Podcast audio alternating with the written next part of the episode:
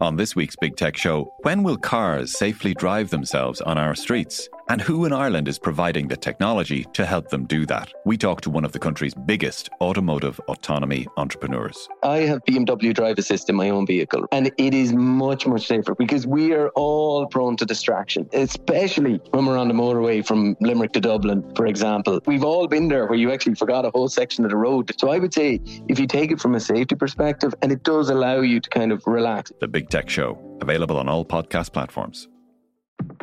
Remember, you can stay up to date on the latest news with the Irish Independent WhatsApp channel. You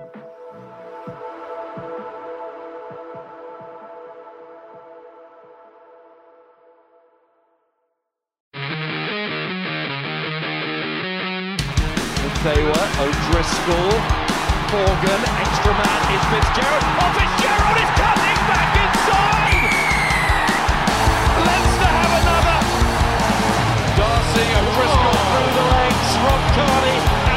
out Fitzgerald again, step and score! Number two for him!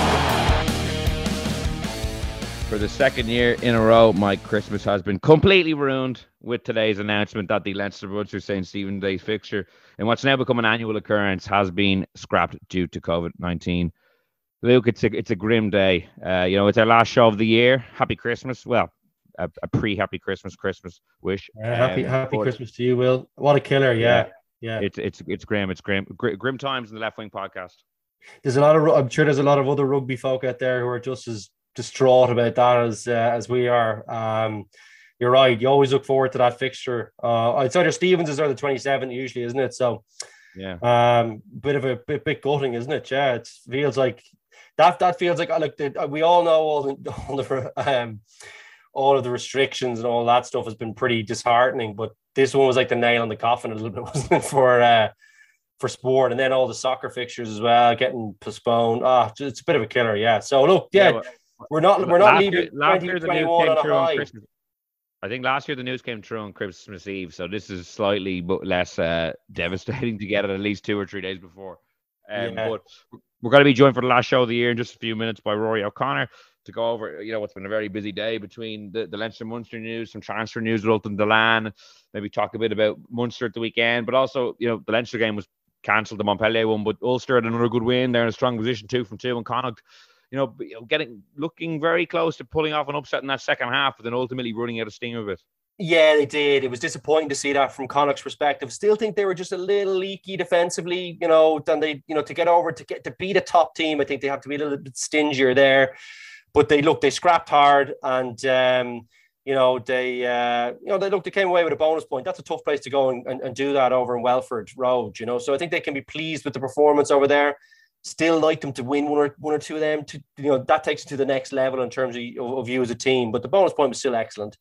Uh, Jack Carty very good there too. So he's you know putting his his name is up in lights at the moment, really, isn't it? So um, yeah, that was good. And uh, yeah, look, the Ulster performance, they're still frustrating the life out of me. Will like they're still so inconsistent. Like there was times where they you know the lovely bit of rugby, and then you know from a kickoff, someone would drop it or they give away a penalty or like like Harlequins were allowed to, or sorry, Northampton, excuse me, were allowed to stay in that game way too long. Like uh, the, the, the amount of kickable penalties that they gave away, like it was so frustrating. Like to watch, like I, I, just don't know how Northampton were still like, like was it Furbank? It seemed to just be knocking them over from everywhere. But like they, he was given silly opportunities, like and they and did you know what? So even some of the tries, like the crossfield kick, like what Tuala was doing, like that was a stinking mistake for the for the Gilroy try from the crossfield. Like they they kind of, I think if they look back at it, they'll say, mm, Jesus, there was lots of that that we'll be pretty, you know, happy they got the win.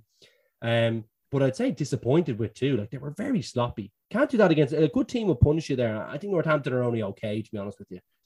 Yeah, well, to, to be fair, Northampton did pick like a stronger team than people Mm. probably had anticipated, given they were absolutely hosed week one. I know Dan Bigger the was yellow injured. card, Will. The yellow card. I, I know Dan McFarland kind of everyone was laughing about what he said to, to Drico, but Drico was 100% right. Like that guy was right in the passing channel. Now, he, you'd rather he still went and got great. That was by no means was that uh, a fucking, you know, uh, uh, uh, uh, penalty penalty try, and he, like a yellow card was so harsh for that. It was so harsh. Now maybe if he'd gone with two hands, it was definitely not a yellow card, but still, it was that was there to be plucked, and he was right there. I thought that was really harsh. That one, you could see he wasn't reaching for that one.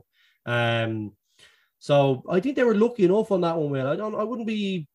I wouldn't be too happy if I was Dan looking at that one. One player I'd like to get your opinion on before we bring in Rud is James Hume. Uh, it was announced today he signed a new two-year deal. He he's been really impressive over the last couple of weeks and some of those big victories we've been chatting about. Like you know, what what have you made of his development?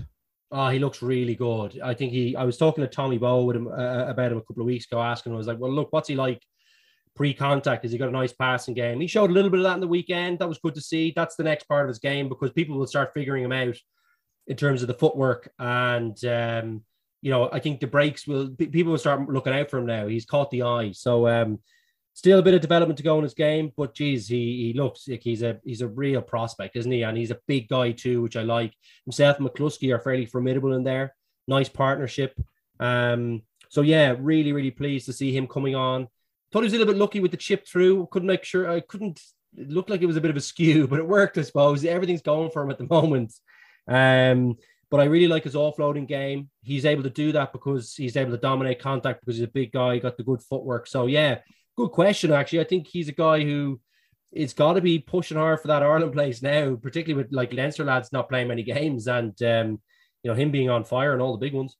Yeah, it's funny with Hume, like, and I'd be interested get your opinion on this one as well. Like, but when it comes to his Ireland chances, obviously it's a very congested, you know, field given you mm. have like Garry Ringrose, Robbie Henshaw, Bundee Aki, but not only are they good players, they're really big names as well. I feel like mm. sometimes it can be hard to dislodge like the big names from the team, like not so much the good players, but the really big stars. Like Ringrose, Henshaw, and Bundee Aki are like very big stars. They're not just really good players. They're, but you know what? They're both though, aren't they? Uh, no, they are, but I'm not saying they're not yeah, good they're players. Sorry, yeah, no, but they are. I feel like to get ahead of one of those really big stars, you have to be playing like even better than yeah. like you would maybe to get ahead of a guy. You, you know, need a bit of luck sometimes too. You need a bit of luck. Like remember, Henshaw's just come back. He was the player of the Lions tour, for my mind. Um, you know, he's done it for a long time. Like even with Hume at the moment, like so he's so yes, I've obviously look, he's a young player. You don't want to be, but like if he's looking at his game, he dropped a lot of ball on the weekend as well. Like there was a lot, there was a lot of messy stuff too. Like I think if you look at Aki, you look at Henshaw, Ringrose, they're probably just they they look like they're a couple of years ahead of where he is in terms of making those errors. You know those little things that you kind of you kind of saw Keke doing it a couple of you know for for for Munster like some brilliant breaks, like amazing things.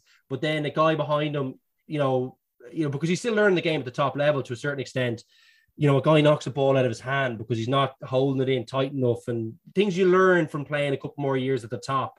Um, Hume looks like he's right there, but the tidiness in the game to get you to to a Henshaw, to a Aki, to those guys, that's still maybe just a, a, a, little bit off.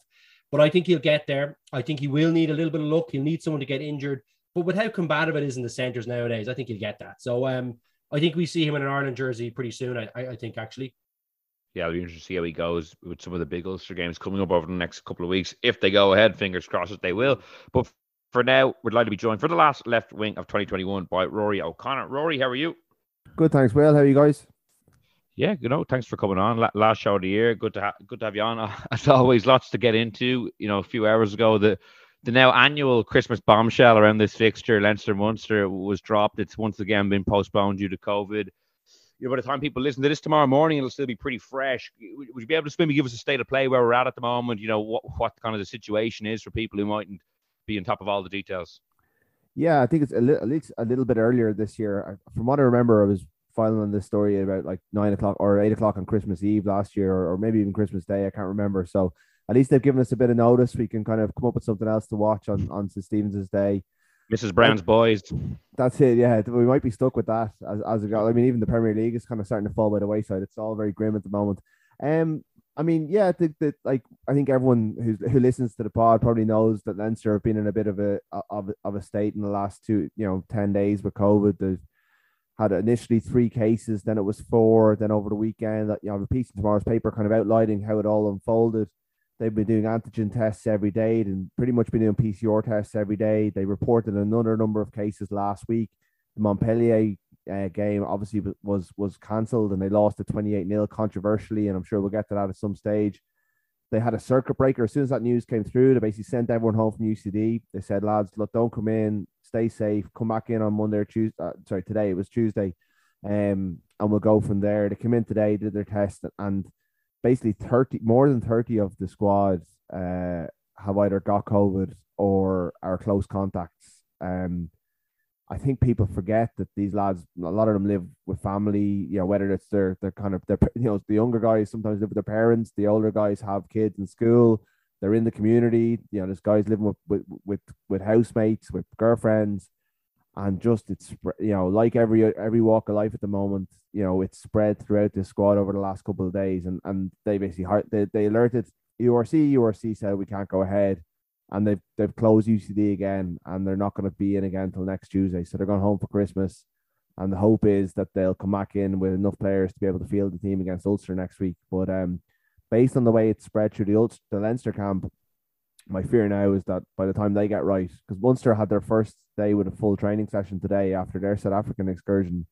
So by the time Leinster get right, someone else will be affected by it, and it's just going to keep rolling because it's you know it, it's just rampant at the moment. So it's kind of grim. Like you know, even the fact that the, the it was only only five thousand supporters at Thomond Park, whereas they sold it out. We, I think it's only like it's a month and ten days or so since the All Blacks game in a full Aviva Stadium, and we felt like we were over all of this and we're plunged right back into it. So, unfortunately, it's not a yeah, it's not an upbeat start to the show, and it's not a you know, it's a big game falling by the wayside again for the second year in a row. It's fixture chaos. It's doubts about whether everything's able to go ahead in the you know in the next couple of weeks, and it's kind of all that stuff that we thought we'd maybe left behind a little bit, maybe naively, I don't know, but uh, you know, we kind of felt we moved past it. I've kind of got used to being in full stadiums again. Yeah, it's a strange one, isn't it? Like rerunning what we what we were going through last year. Because look, it's a funny one. Like Irish rugby, to be fair, up to this point, you know, there, there hasn't been many instances like this where like there's been squad outbreaks or you know there's been knock on effects across a number of weeks. Like looking around the European rugby landscape in other leagues like France and England has been affected a number of different occasions in some high profile instances. And now that's happening here. It, it is kind of like crazy how quickly it can snowball. You know, first the Bath game, a couple of guys out, then I match. Obviously, as Rúaidhrí said, in very controversial circumstances, is postponed in Europe or cancelled in Europe rather, and now this postponement, it can really kick off, and it's it's hard to get it back under control. Yeah, certainly is. I think um, you know, I think we've, I suppose we've all been a bit you know, disheartened by kind of restrictions and that coming back in. But I think only in the last couple of days, you know, even in my own circle now, I'm there's a you know close contacts, you know, next door neighbors have, you know, family. Like it just it it, it just seems to be really rife, you know, and really prevalent. Uh, even looking at the the uh that app, I know no one else, no one uses it really, but like the the I, I check in every day on it, and the um I'm just looking at the amount of people in the last seven days, like who've got tested and how high that positivity rate is, is like pretty grim. Like it's, I think it's over, it's closer to 16% of the people who are getting tested. And there's, the last time I checked, there was over 200,000 people have been checked, you know, so that's pretty, um, pretty grim reading, you know. So it's not, it's not surprising that we've had some kind of outbreak, particularly with the guys who be, you know, using gym equipment. Like there's only so care, you're going to be so careful. And as Rúaidhrí mentioned, like,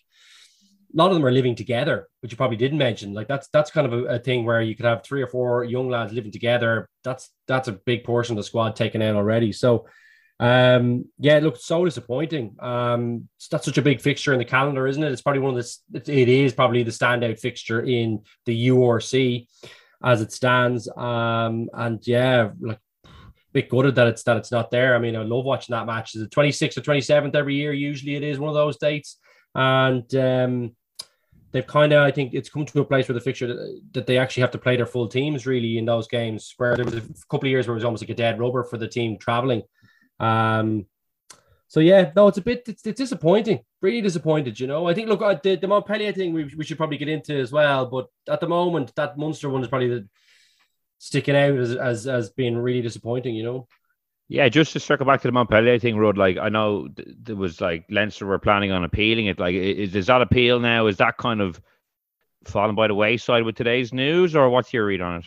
Yeah, my, my sense was that you know today was supposed to be the Monday or sorry the Tuesday press conference ahead of the week, and I think Leo Cullen was going to come out quite strong um about it, but they canned that because of the cases.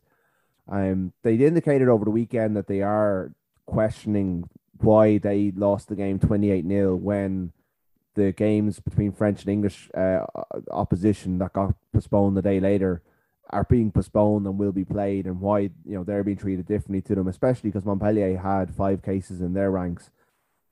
Uh, the I think the news today kind of indicates the EPCR decision to say it was too risky for Leinster to travel. Um, probably weakens their position. I don't know. Like I, I'm kind of wary of weaponizing, you know, outbreaks in COVID and stuff like this. I mean, it's you know when you declare a game 28 nil, you, you I suppose you do you, you almost they say they're not apportioning blame, but you are saying that you know one team has brought the fixture down rather than another. Otherwise, it will be a nil all draw. Um, but I think Leinster, like Leinster, cancelled their flight. They were supposed to fly on Thursday. On Wednesday, I got word that they cancelled that flight. They were very worried about having to leave players behind in France. So if they got to France and a player reported symptoms, would they be allowed to fly that player home? And I'm not sure they ever got full clarity on that. They did have HSE approval to travel, but they wanted, I think, guarantees that they could come back. And I, like you know, you don't want to speculate about things like this too much.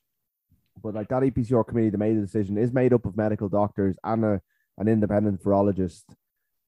Now, the you know, you can always come back to the fact that they had a HSE letter saying these 40 people are allowed to travel to France and return. But I think there's a risk that, you know, someone someone gets left behind and it's Christmas. And that's a big part, part of why the English and sorry, the French teams didn't want to go to England last weekend and kind of were happy enough to, to, to have those games postponed. At the time, I mean, we got to remember that Leinster won a quarter, won a last 16 game against Toulon because Toulon had a positive case and didn't really kick up much of a fuss on Toulon's account at the time, which you can understand. So there is this kind of precedent of games being declared on one one side or another. At the time when it was announced, I didn't really have a problem with it.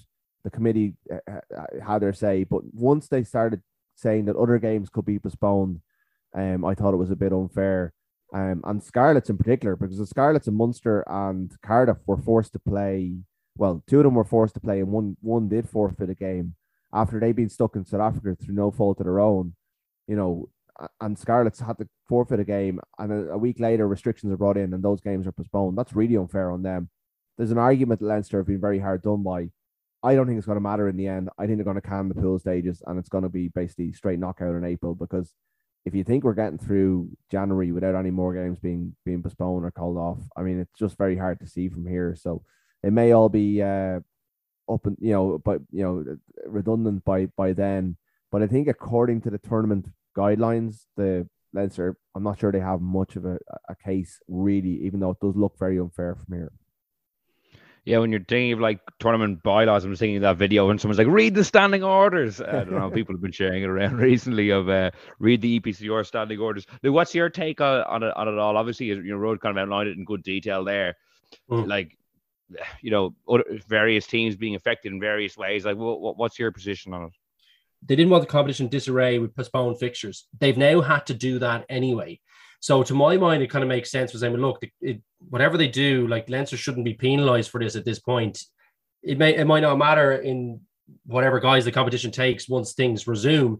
But I don't know. It's I just feel like it was one of those ones where a little bit of common sense probably should have prevailed because there was certainly enough evidence to say that Le- Leinster, you know, should have travelled and were cleared to play the game. They had tested fairly uh, like done a lot of lot of significant uh, you know kind of testing had been cleared by a lot of doctors at HSE as well. So um, I'd say they're well within their rights to um, go and argue that case.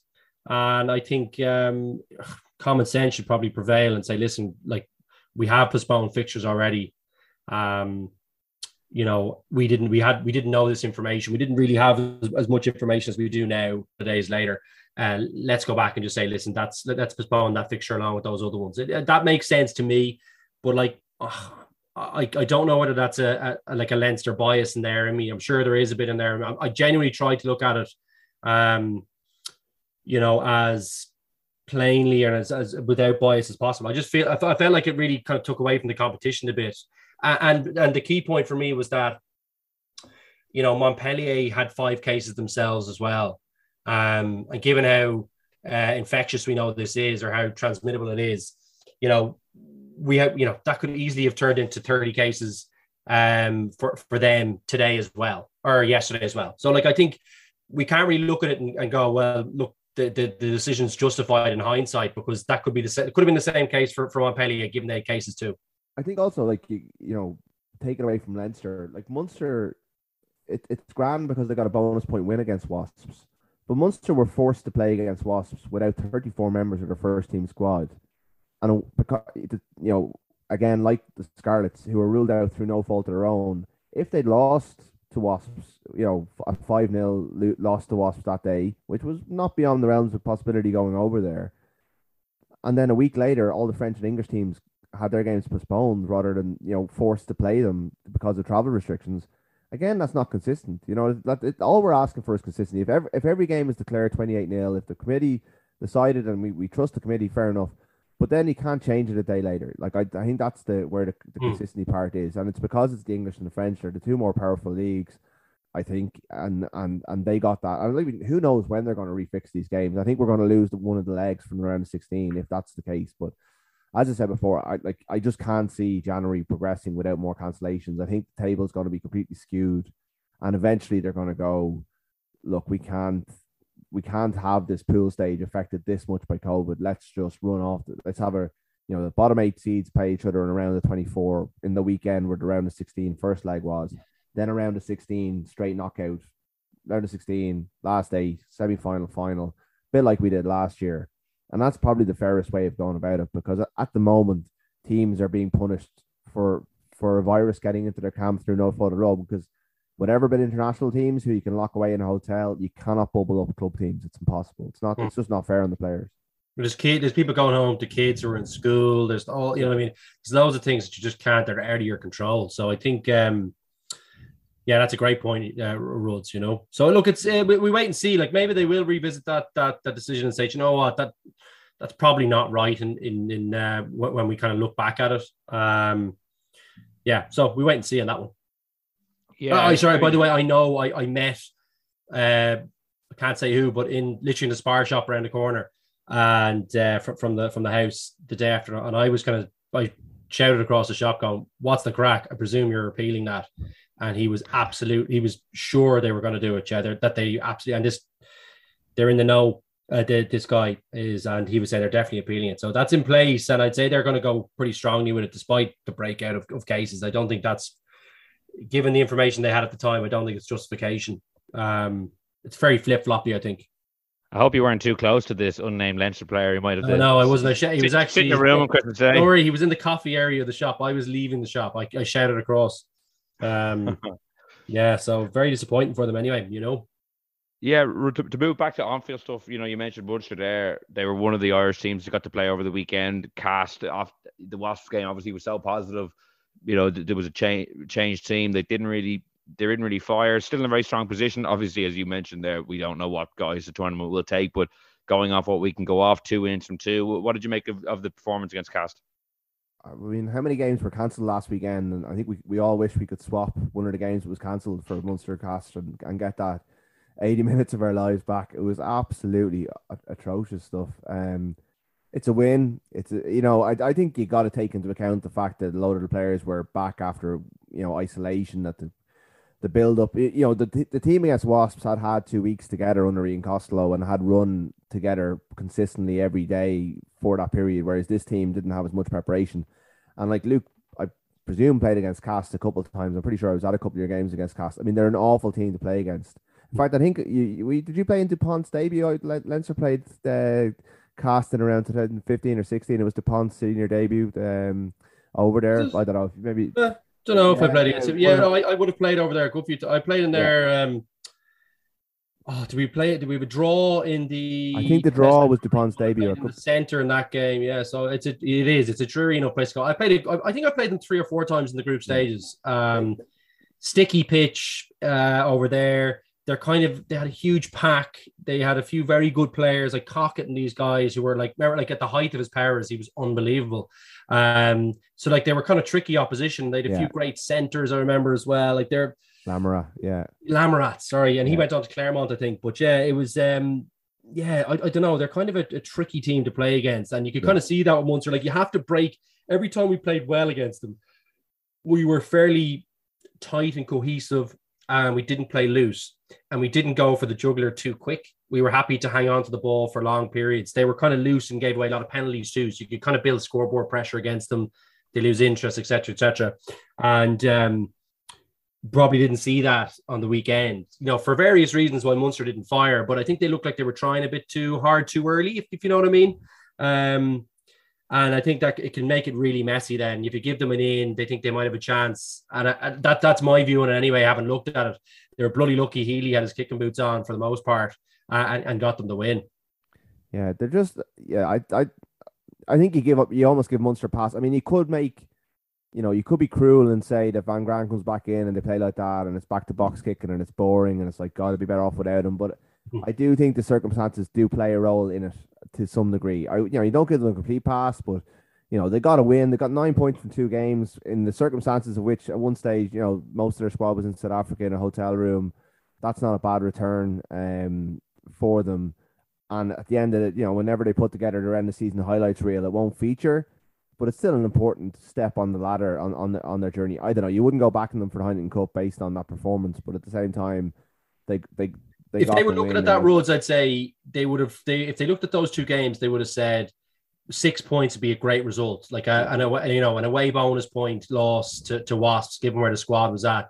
To come out of it with nine is is very good. I think. I, I mean, I think they'll they'll they'd have bitten your hand off for that if you if you you know offered them that two weeks ago. Yeah think so. Yeah.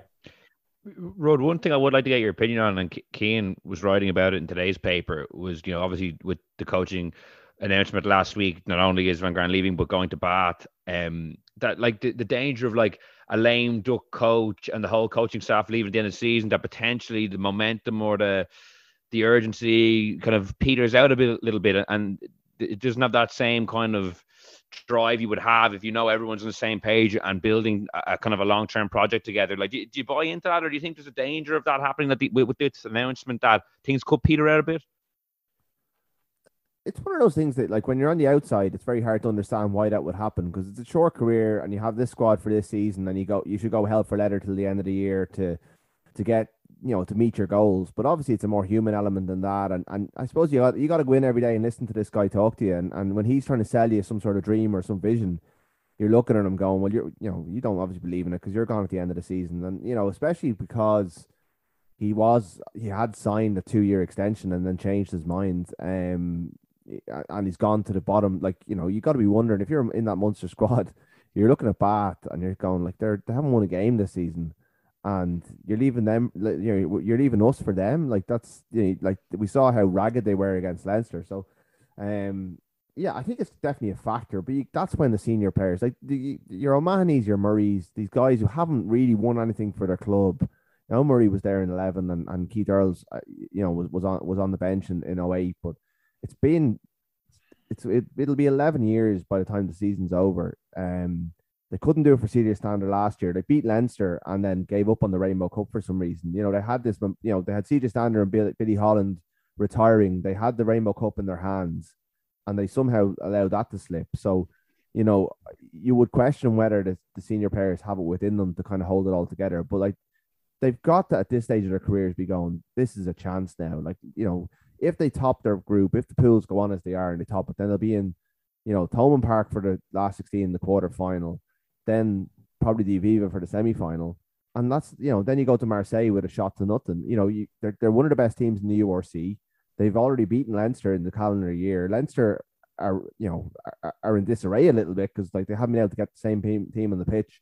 This surely is the opportunity to knock them off uh, at some stage this season. So, I mean, uh, like it shouldn't be a factor. I think if you're talking about professionals and you're looking at from the outside, but I think knowing dressing rooms and knowing players that you know, if you're out if you're out of contract in the season, like who's making that decision? Who's who's telling you you're staying or you're going, or who's making that offer? You know, is he tapping lads up to go to Bath? I mean, like, you know, it wouldn't be unheard of that a coach would say to to someone, you know, um, I want you over here next season. You know, like there's a lot lot of different um and that, that's just reality of it. Like, you know, surely some of his mind is, is slipping towards um the next job as well. And, I'm kind of starting to think about you know when does he do his analysis of Bath and all that sort of stuff as well? Like there's loads of play you know? So yeah. um like Luke's been in the dressing rooms. He's you know you know you've been a uh, period I mean Joe's last season you knew he was going but he still delivered a double of the Challenge Cup and the and the the the the, the whatever it was called and the he was actually injured yeah but yeah you're right. The I think 12. like I think the coach will drive that too um you know and I think um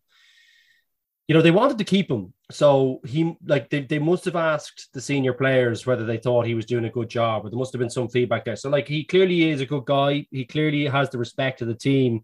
Uh it'll be on him now to really drive the standards uh for, for the rest of the season. Like i think yes of course the senior players but players will do what players will do. I, I think you know the coach is the person who should be you know gives you a consistency week in week out. Um you know, and sorry, in that vein, I'm not actually sure he's the right guy to lead them forward anyway. And I think it might be the best for everyone that he's that he's moving on and they, they go somewhere else. Um, but that's probably not what we're talking about now. I think uh yeah, look, certainly a combination of it, but he was definitely the right man a couple of months ago, um, or they thought he was at least.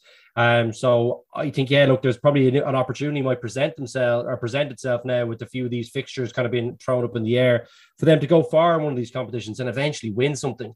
Um, you know, I thought Snyman might have been a bit of a key guy for this group going forward to be successful. I think he's still a big loss.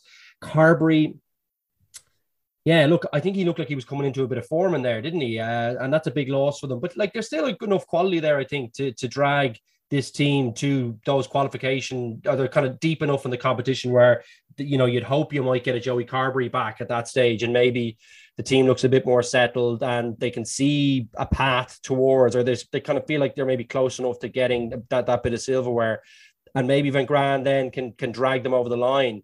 Um, and, and kind of have a little bit of a farewell uh, with the with the trophy in the cabinet. But I don't know. I still feel like they're a little bit away from that. I think they're still the consistency from you know is, is probably lacking a little bit.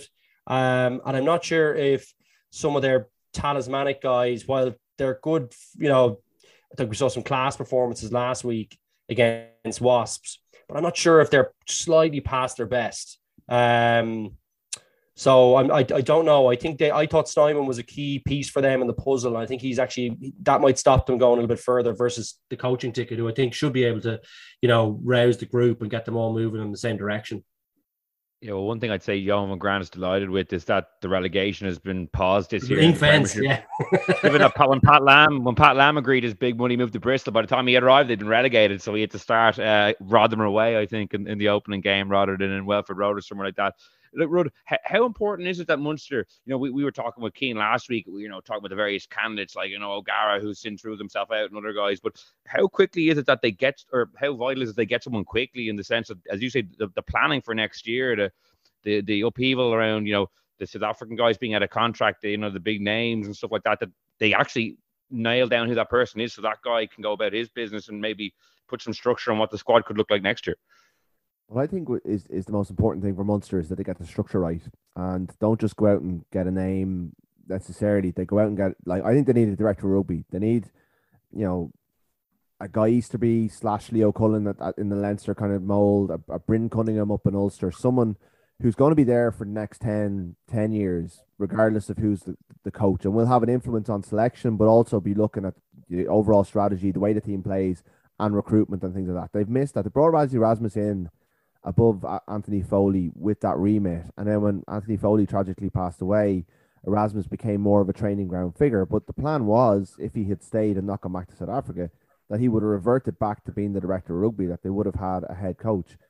They replaced Erasmus with Van Graan, who was very much a tracksuit um, coach. You know, he, he was he's an on field, he's a former analyst. He's you know he'd never been a head coach before, so he wasn't going to be a DOR. And the talk this week has been that Declan Kidney has been lined up for that role, and he's done that job in London Irish for the last four or five years. You know, he's guided them back from the championship. He's built the squad. Um, slowly but surely, they're having a decent season this year. You know, it's you know it's been very slow. It's been very progressive, but I don't think anyone knows Munster rugby better than than Declan Kidney. Who Could you, know, see that still- happening, Rud? I saw that report as well, and I thought it, it seemed very much out of left field. Like I know he, like as you say, been in London Irish for a couple of years, but it's never even crossed my mind that he would be in the frame to come back to Munster. I think it's the most obvious uh, appointment going. Like he's he was never a tracksuit coach, and I mean, Luca talked the way he managed Ireland when he was when he was involved, but you know he brought in Gert Smal and and and Les Kiss to run the team, and he made strategic decisions. I mean, he's I think he's done quite a good job at London Irish. He, like he's won two Heineken Cups with Munster. Like all of their success, all of their great days came under Kidney. And he's gone to the Premiership. He's accumulated five years of, of huge experience. He's also had the disappointment of the way Ireland finished and the success. Like you won a Grand Slam, you know, we, we have to remember. And you know, he wouldn't be that day-to-day on-pitch coach. He wouldn't be the guy who's putting together the game plan to beat the Ospreys this week and then Leinster the following week.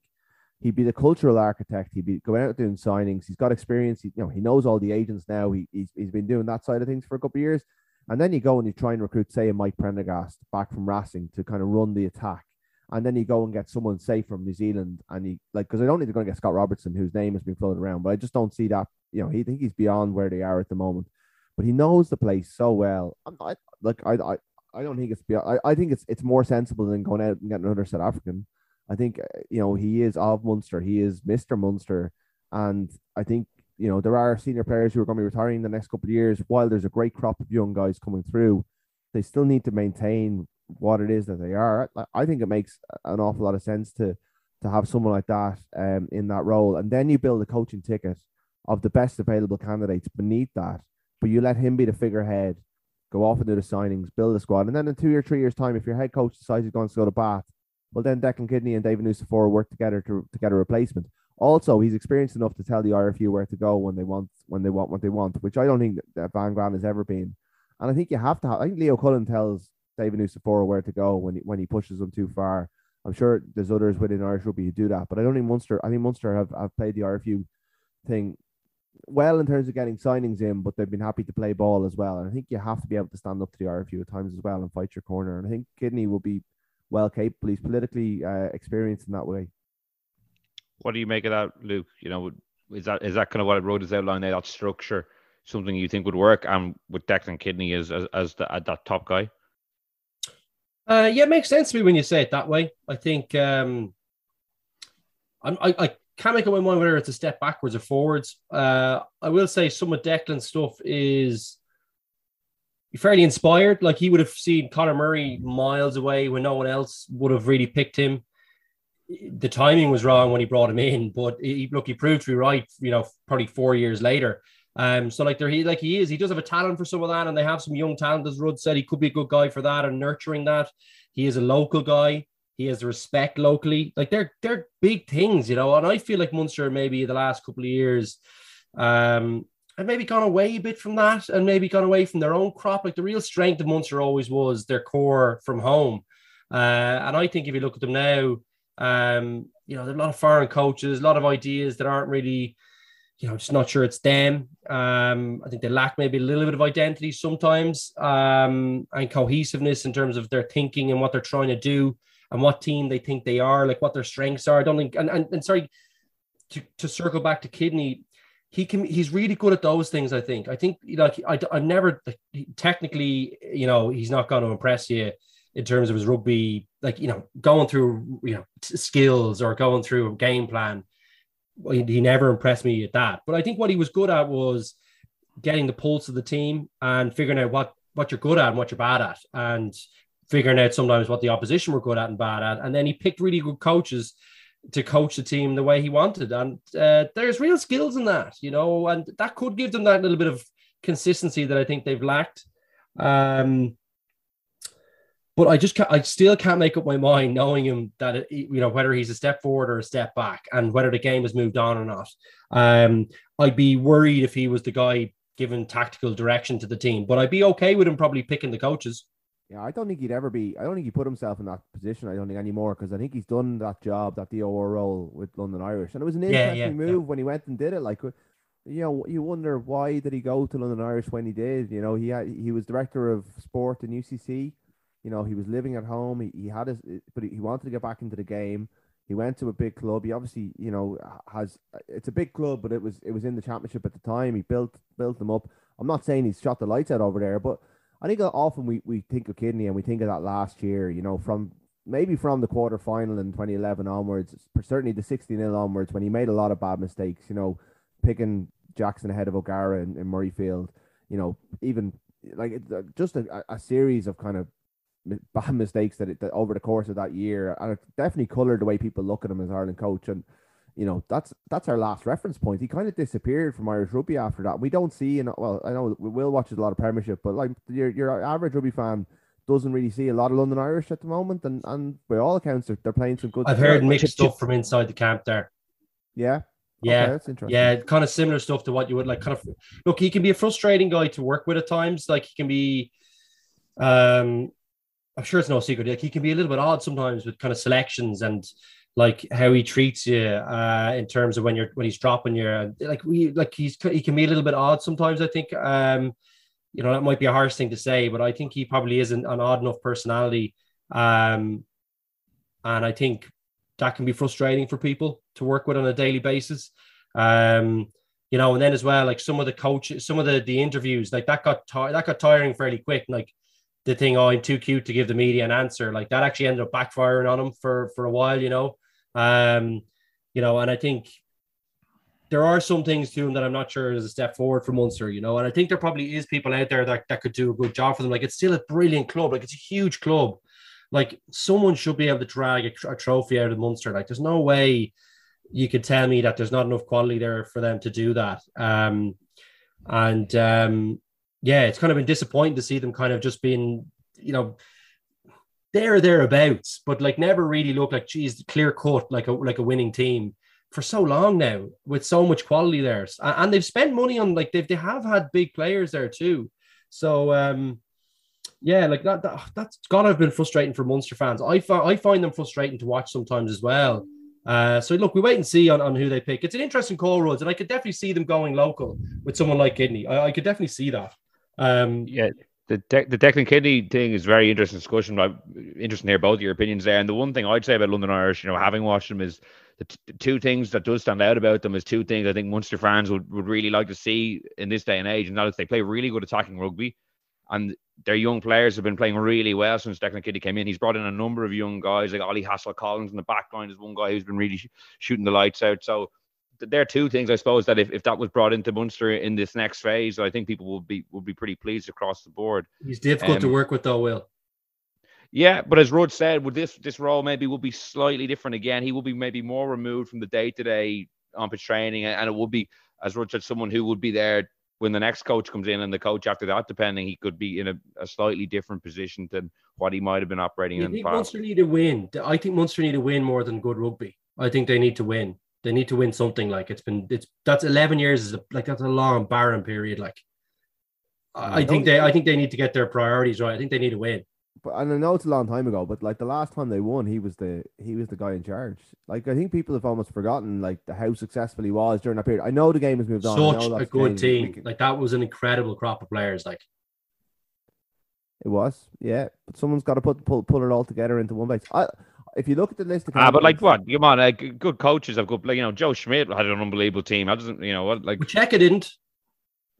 Czech is a great like Cheika didn't have a great uh, great. He's just, like he could be a would, would I wonder would he go like he he he can drag things out that's, of team. that's a shout. Like he is like if for for a club like check that, it once will be unbelievable. I think he'd never go. I think he still he like you know he loves Leinster, but that guy did not have a good team. There's a, there's a guy. There's a guy who didn't have a good team.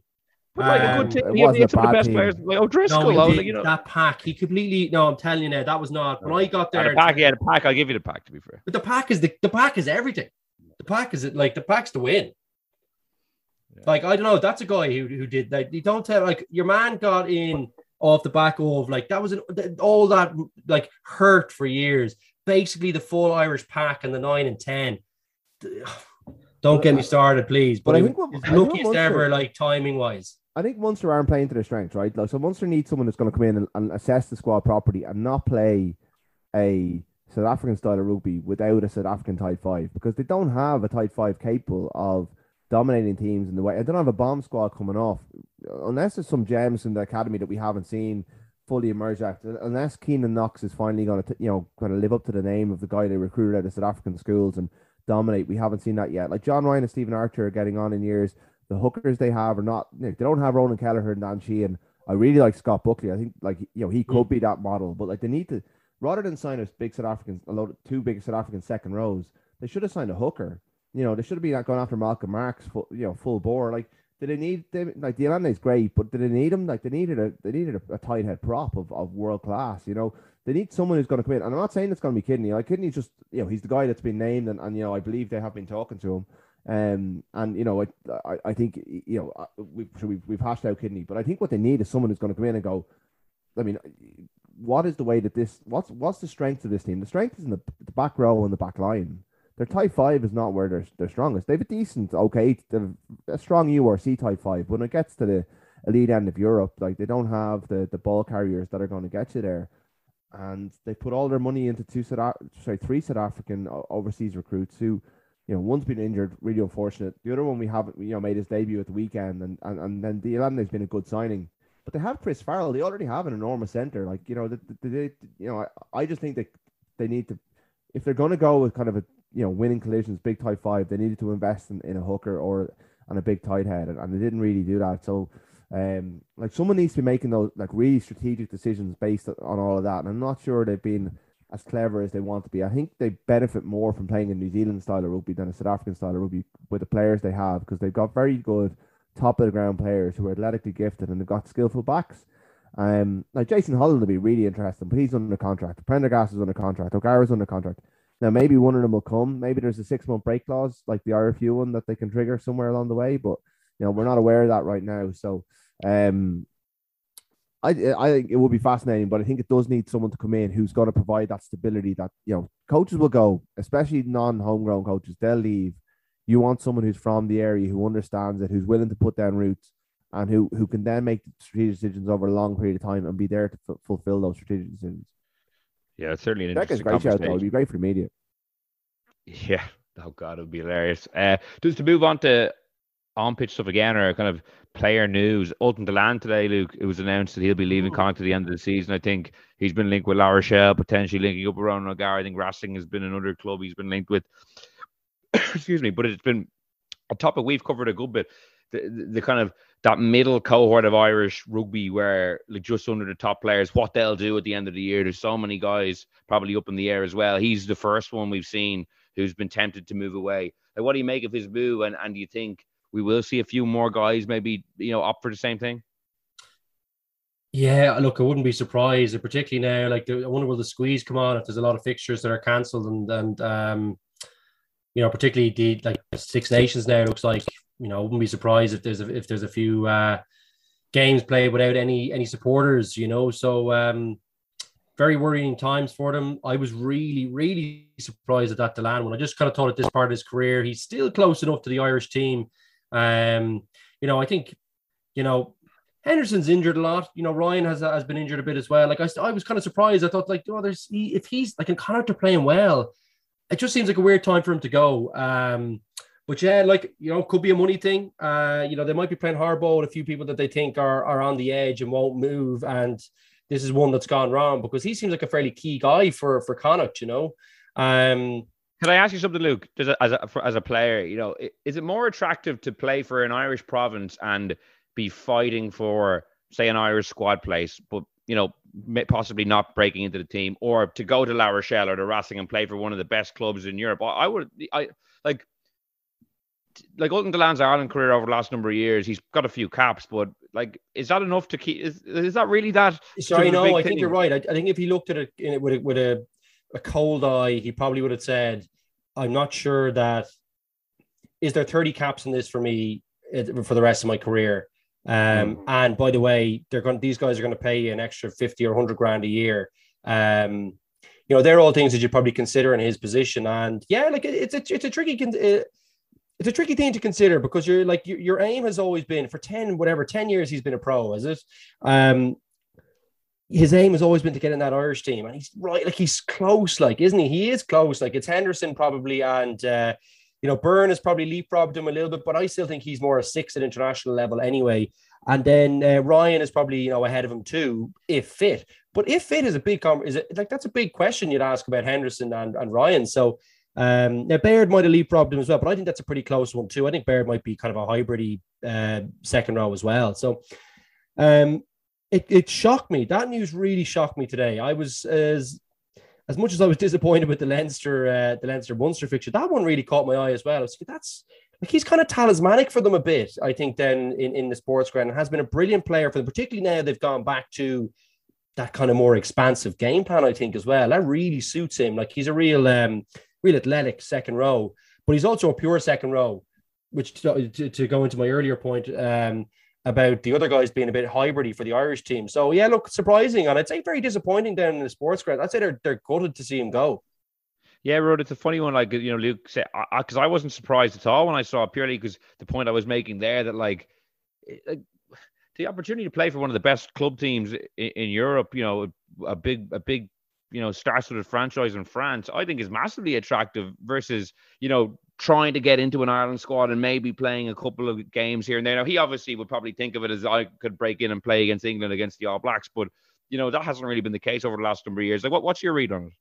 Yeah, I just had a quick check there. Like, he was in the Ireland squad for the last the last window and didn't get a cap, didn't get a, didn't get a minute, and I just wonder whether that policy that Andy Farrell has put in place, and for for the for the with the idea of the team being better and that it's really hard to get into the team, has sent a message to some players that maybe the message has been misconstrued by some of the players who are going, "Oh, I'm not getting a look in here. I'm better off, you know, taking the opportunity." You know, Ultan Dillane, I think he spent the first seven years of his life in Paris, so you know, mm. a bit hmm. like Simon Zebo, he has a connection to the country, and the offer is. I've no doubt the offer is very good. I've no doubt that at 28 he has been in the sport. You know, he's from Tralee. He he uh, he plays in Galway. He's been there for a long time. Maybe it's time in his mind that he goes for change. He's not going to look in with Ireland. He's gone off. If it is La Rochelle, which I believe it probably is, uh, he's gone off to work with um, Ron O'Gara and Donnacha Ryan. So there's an Irish connection within the club. There's a good chance O'Gara's going to be the next Ireland coach. So uh, Andy Farrell goes in 2023. O'Gara comes in and Dillane signs for Munster and comes home uh, at the age of 30, 31. You've got it all worked out, Rods. I was just thinking about like, putting the two, like he's a second row, so he's 28, so but he's he's not that old in second row terms. They go on longer than most of their positions, and gone over and experienced a different culture in a, an elite environment at this point of his career. There's a lot of upside there. He might be giving up a couple of caps, but he didn't get any in November anyway, so he's probably looking at it going, you know, my face doesn't fit in this, this, this, this you know. Farrell was the he missed out in the World Cup, didn't he as well? Um, Farrell yeah. was the assistant coach back then. Sure. You know, he never really. We all thought in 2016 when he was burst onto the scene that he was gonna uh, that he was gonna be a superstar, but he's always just struggled to break into that. Ian Henderson, James Ryan, Tadhg Beirne now. You know, Ryan Baird's come up on the outside and overtaken him. He's been in around camps for a lot of time, and he's pretty. How many tackle bags has he held for Ireland at this stage? It, it, it does break you down eventually, yeah. like. Yeah, so maybe he thinks I'll go to France, I'll get really good experience, I'll get better, I'll come back bigger, stronger, and my wallet will be a bit thicker. My wallet will be in better shape, which is which is important. Mm. Uh, you know, he's not in a central contract, and but for Connacht, it's a massive blow. You're right. Like I mean, that's two Ireland second rows in succession who've left to go to France. That's what you know. Quinn Roux and Ultan Dillane was their starting second row pairing when everyone was fit. You know, last season, and they're both gone now, and that's the that's their engine room ripped apart, and they have to build again. And like given Connacht's budget and the fact that they don't have as many players coming through their system as everyone else, they, that makes life even harder for Andy Friend. That's a massive blow to them, and maybe that's why they are. You know, maybe the RFU should be supplemented co- contracts like the Lands. I don't know, but I can see the logic from his point of view. I think it's a really good move, and I think your I think your point is well made. Will I mean he could win a Heineken Cup with La Rochelle and still come back and play for Ireland at the age of thirty with great experience under his belt. So you know it's it's uh it's it's a great move for him. And I, for all that, you know, I, I, I think find it sad that, that lads are denied the, the chance to play for Ireland when they move abroad because I do love seeing players from Ireland going off and testing themselves in the top 14 and, and in England and and add it, you know, I think it adds a bit of glamour to the game here. It's uh, like I, I love seeing Zebo at Racing and, and seeing how he got on over there. You know, I think it's kind of sad that we try. You know, it's great that we keep the provinces strong. I completely understand that, but I also have a bit of a you know, I, I, like to see guys test themselves in other environments, and and uh, I'm looking forward to seeing how he gets on in, in, in the top 14 next season. Yeah, because it's surprising that like obviously this policy of only picking guys based in Ireland, you know, has been in, enforced for a long time. But that, as you mentioned, Rhoda, you know, that so many these these big squads that are picked for November say like so many guys don't get to play very often, or just hold tackle backs for the majority. Like, is that enough of an enticement to keep them in Ireland for their entire careers, like, and not experience? Some of the biggest clubs in the world, like Kieran Marmion. I know it was kind of between COVID and the Saracens salary cap thing, but he was in line to go to the Saracens. Aled Davies is there nine now. Marmion could have been starting for one of the best club teams in Europe. You know, what an opportunity that would have been. You know, I'm just I'm just surprised so many players are kind of like indoctrinated almost into staying put when their their international careers are are unlikely to be people so are good. generally risk averse. Will You know, like it is a big risk. You go outside a comfort zone. You you know a new language if you're going to France. Um, you know more games. Yes, you're better paid, but are you better paid per or better paid per game? Probably not. Probably similarly paid. Um, you know, you've got the uh, that little bit of uh, insurance at the end of your career. Um, that uh, sorry, in terms of the um, uh, tax back, um, things like that. Like they're kind of big things to consider, particularly when you're at like the 28, 29, and you're kind of saying, okay, well, you have to do a, a quick tot up and say, well, look, if I'm getting paid, you know, whatever it is per year more, well, then that makes up the difference between the, the tax back, and I can go ahead and do this. Um, and then the other question you say is, well, look, if I play more games over there, does it shorten my career? So do I have another year or two less of contract? So actually, should I factor that now into the decision about whether you go? When you actually think about it, it probably doesn't work out that much better for you because it might take a year off the end of your career. So that's that's kind of I think why people don't do it. Will um, personally speaking, um, I would love to have gone away. Obviously, my career was cut fairly short, but I was I toyed with the idea a few times. Just didn't work out with injuries and different things like that. Um, but yeah, I'm always surprised that more people don't go away, particularly when they're quite far away from the squad. Um, the argument's going to be that things, it's only four teams here. You're competing with, you know, technically four people who are starting regularly if you're in the starting team in any any of the any of the provinces. Um, things can change pretty quickly in terms of the dynamic in the in the international team if you have a couple of good games. But I still think the, the historically speaking, that's been, you know, the that there's a lower probability of that happening, I think would be my view on that. And I think you're right. I, I don't know why more people don't take the chance to go abroad, live a different culture, learn a new language, or just head over to the UK and play with a different team outside your comfort zone. So yeah, it is. It's good. it's kind of good to see it, but I, I'm I'm still very wary that that's a huge blow to Connacht, who are looking like they're playing pretty pretty bloody good at the moment. Yeah, well, it'll be interesting to see uh, as the year progresses if other guys' heads are turned, and we might you know, t- turn on the top 14 of the Premiership next year and see a few more Irish players playing. But for the moment, Luke Rud, for the last time in 2021, thanks so much for joining me. Thanks, lads. Happy Christmas. Cheers, guys. Happy Christmas. Okay. Have a lovely one.